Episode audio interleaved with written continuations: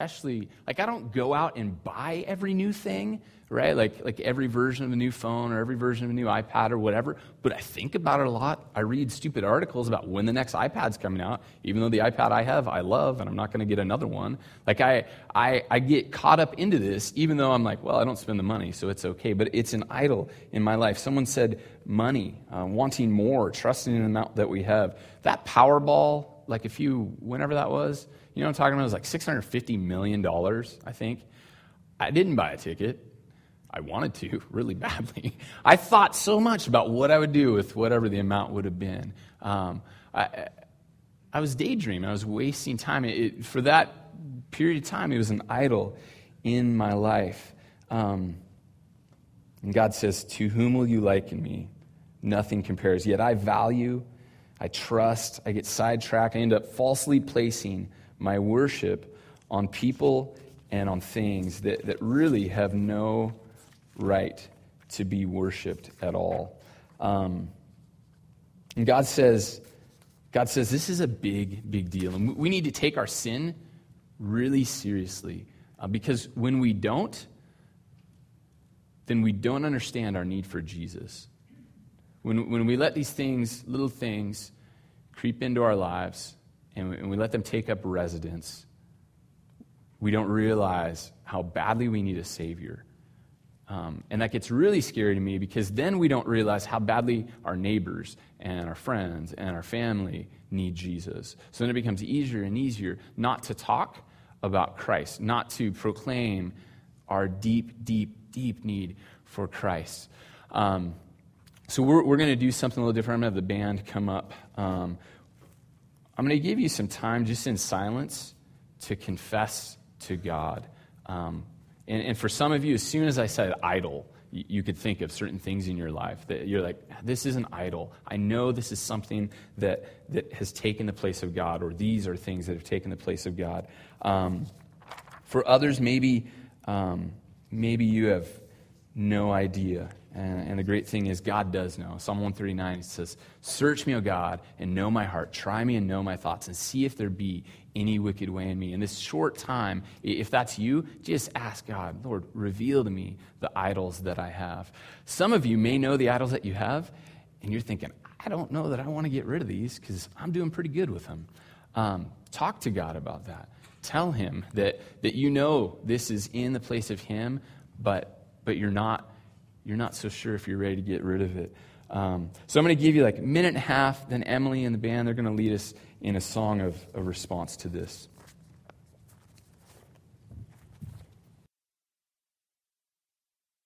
My idols that I should have mentioned is I care what people think about me.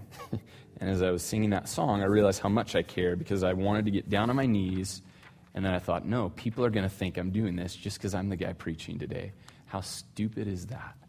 Um, I, the reason I don't want to preach is because I care what people think about me. I'm so consumed with that idol, so I confess that to you now. Ah, I thought I might not cry at all today. That's pretty funny.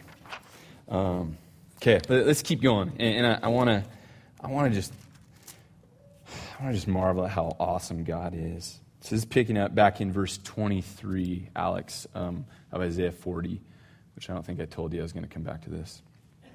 Isaiah 40, 23. Um, it just, just talked about God stretching out the heavens as if they were a curtain. He spreads uh, them like a tent to do on. Then it says, Who brings princes to nothing and makes the ruler, rulers of the earth as emptiness. Scarcely are they planted, scarcely sown.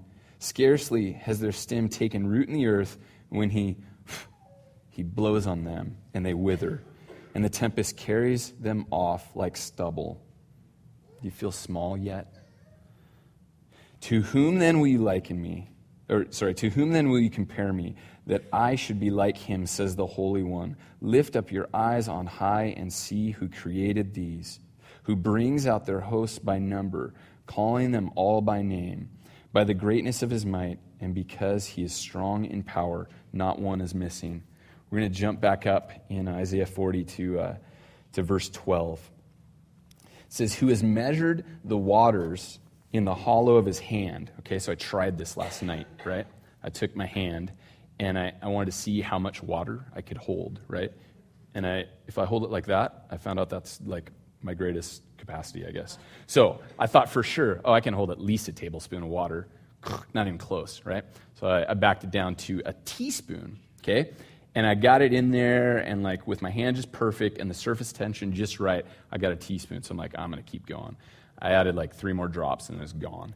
Um, so, man, who is uh, God? He's so big that if he measured the waters in his hand, he could do it with one hand.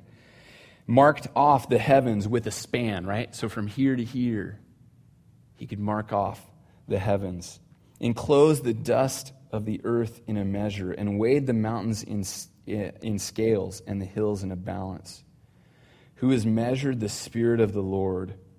Or what man shows him counsel? I don't know about you, but God's never come to me and said, Hey, I want to run something by you. What do we do here? Whom did he consult? And who made him understand? Who taught him the path of justice and taught him knowledge and showed him the way of understanding? Behold, the nations are like a drop from a bucket. I love the internet. I love Google. I Googled how many drops are in one gallon. and it, you know how you type it and it finishes your sentence like before? It's great. Someone else has asked this question before, many someone's. And, uh, so I found, like, uh, I think on Yahoo Answers, someone gets up there and he's like, Well, I think it's 4,500 drops because blah, blah, blah. And then, like, these scientists get up there and, like, No way, you're an idiot. It's clearly at least. And it, anyway, they came up with, like, about 75,000 drops, depending on drop size, obviously. Um, in one gallon, right? So I don't know how big this bucket is that we're talking about, but it's nothing compared to God. And we got to keep in mind, Israel is this tiny nation. Like the, the, the, nations that are like a drop in the bucket to God, man, to Israel, they feel enormous, huge. Um, Matt Eldridge, who's our, uh, he's our youth intern, and he, he uh, is the one that works with Young Life. They just left for camp yesterday. Um, so I guess the way Young Life Camp works, they, there's I think there's like a thousand students there this week. It's huge, right? And um, each area like puts in a bid for how many students they they want to bring to camp, and then they're on the hook for that. And it's like 550 bucks per kid, right? So um, they thought they were doing great, and then people started dropping like flies. Um, so they're on the hook. And, and Matt was, well, I won't share the number actually, because I don't know if that should be public information, but he was nervous. He's like, worst case scenario, it's going to be this much money that we're in the hole. And, uh, and I'm going, man, and it's easy for me. I'm not in it. I'm not over Young Life, so I'm not nervous, right? So I'm like, no, God, God is bigger than this. He can do this, right? So I see Matt like an hour later, and he goes, You're never going to believe it. Someone called and just donated $10,000 to us, right? Yeah, yeah.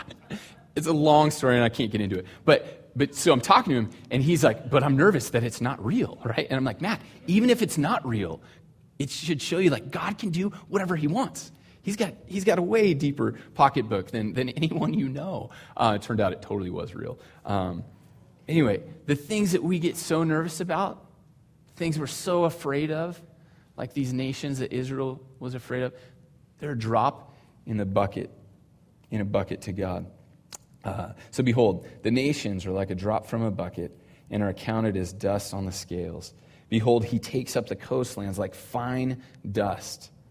Lebanon would not suffice for fuel. Okay, so Lebanon must have been like this giant forest, like I think the, the redwood forest. So Lebanon would not suffice for fuel, nor are its beasts enough for a burnt offering. All the nations are as nothing before him. They are accounted by him as less than nothing and emptiness. This is a big God that's being described here, way bigger than, uh, than you or I understand. Um, so, a couple years into uh, being a pastor, I'm meeting with my mentor, and I don't remember what we were talking about exactly, but I will never forget the moment when he looked at me and he said, Your God is too small. And that hurt. it's, like a, it's like an accountant being told, I don't think you're good at math, right? Big, big deal. Um, and he was right. He's right. My understanding, my, uh, on some intellectual level, I'll tell you, oh, God is good, you know, nations, drop in the bucket, all, all this stuff. But practically in my daily life, the way I live it out, my, my God is small. And, and it's something that, that I, I constantly battle with. And it's not that my God's small, it's that my understanding of God is small. And, and when my view of God is small, I don't trust Him when life has challenges. Uh, when I am afraid, I, I start trusting myself, even though God has never once failed me. And I have failed me too many times to count, over and over again. And, uh, and, and may, maybe you're thinking, well, man, I can think of a ton of times God has failed me. I can't think of any. And, and this includes um, this includes my friend Brett and Caleb dying last summer at camp. And I don't have time to get into how, how God has shown me his faithfulness and his goodness through that. But I would love to sit down and talk with you uh, if you want to hear that. Um, God has never once failed me. I fail me over and over and over again. And I wonder, how would my life be different? I ask you, how would your life be different if you had a better understanding of how truly awesome and powerful God is? Um, David and Goliath uh, for Samuel 17. I'm not going to read the whole thing because we, we don't have time. Um, I don't know what you think of when you think of uh, David and Goliath, but for years I just thought, man, David's courageous. David is courageous, but that's not what this story is about. This is, this is a faith story. Um, I'm just going to read a couple things that David says about this giant Goliath. Everybody knows about Goliath, I'm sure. Well, he's this big Philistine, right? Uh, huge, huge, freakishly tall man, way taller than Frank.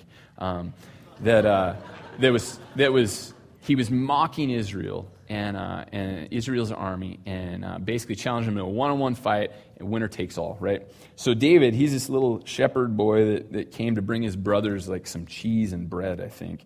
Um, so, he hears about this and he is livid, right? So, uh, this is in verse 26.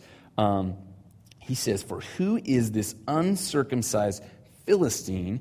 And if you don't know what that means, just think like it's Jewish trash talk, okay, when he says uncircumcised Philistine um, that he should defy the armies of the living God. David is ticked off because he knows who God is and how big he is. And this guy is talking as if he as if he's greater than Israel's God. And then and later he says, uh, so uh, Goliath says his thing and, and tells him what he's going to do to David. And David says, You come to me with a sword and with a spear and with a javelin, but I come to you in the name of the Lord of hosts, the God of the armies of Israel, whom you have defiled.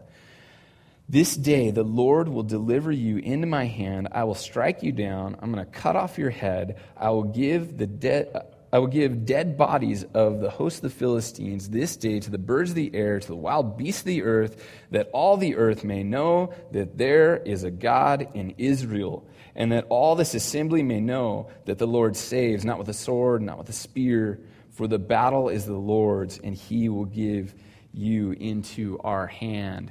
David knew God was big, and it impacted how he went into that situation. And uh, when we understand how huge God is, when we better understand how awesome He is, it changes how we live our lives. Um, A.W. Tozer wrote a book called Knowledge of the Holy. It's one of my favorite books. Um, uh, I, you know, met a lot of smart people. Um, I've had a lot of smart friends, and they'll say stuff that's so over my head. I have no clue what's going on. Tozer could do that, but he's so smart that he can explain it in normal language to you. Um, and basically, that's what he says in the intro. I'm not writing this for theologians, I'm writing this for normal people. Um, so I, am going to read you a portion of this, and please listen. I think it's good. That's why I'm reading it to you. So he says, What comes into our minds when we think about God is the most important thing about us. The history of mankind will probably show that no people has ever risen above its religion. And man's spiritual history will positively demonstrate that no religion has ever been greater than its idea of God. Worship is pure or base as the worshiper entertains high or low thoughts of God. For this reason, the gravest question before the church is always God Himself, and the most portentous fact about any man is not what he at a given time may say or do, but what he in his deep heart conceives God to be like. And then I'm going to skip down. Always the most revealing thing about the church is her idea of God. just as her most significant message is what she says about him or leaves unsaid. For her silence is often more eloquent than her speech. She can never escape the self disclosure of her witness concerning God. Were we able to extract from any man a complete answer to the question, What comes in your mind when you think about God? We might predict with certainty the spiritual future of that man. Were we able to know exactly what our most influential religious leaders think of God today, we might be able, with some precision, to foretell where the church will stand tomorrow. What we think about God matters. Our understanding of God matters. And it's easy for us, like I prayed earlier.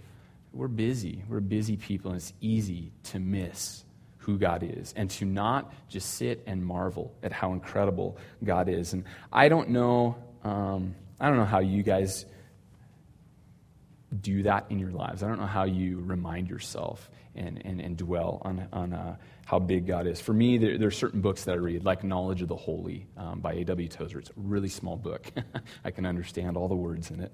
Um, uh, there's, a, there's songs that, that I really connect with that, that just take me into God's presence, right? Uh, I was listening to one, I've got a CD when I'm not listening to sports talk radio. I pop in this CD, I'm driving to work the other day, and I'm just blaring it.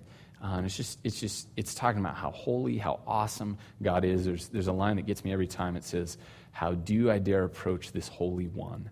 Um, there are passages in Scripture that, that, uh, that I go back to. Uh, Job, uh, Job 38, when God answers Job, man, it's, it's nuts. It's scary. I'm glad I wasn't Job. I'm glad I just get to read about it. Isaiah 40, that we're in, actually, all of the, uh, all the chapters, 40 to 50, are just awesome.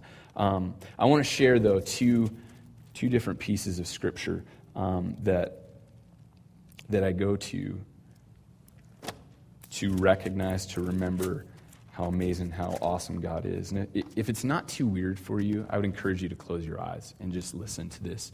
This is in Revelation 1. This is John speaking. It says, Then I turned to see the voice that was speaking to me.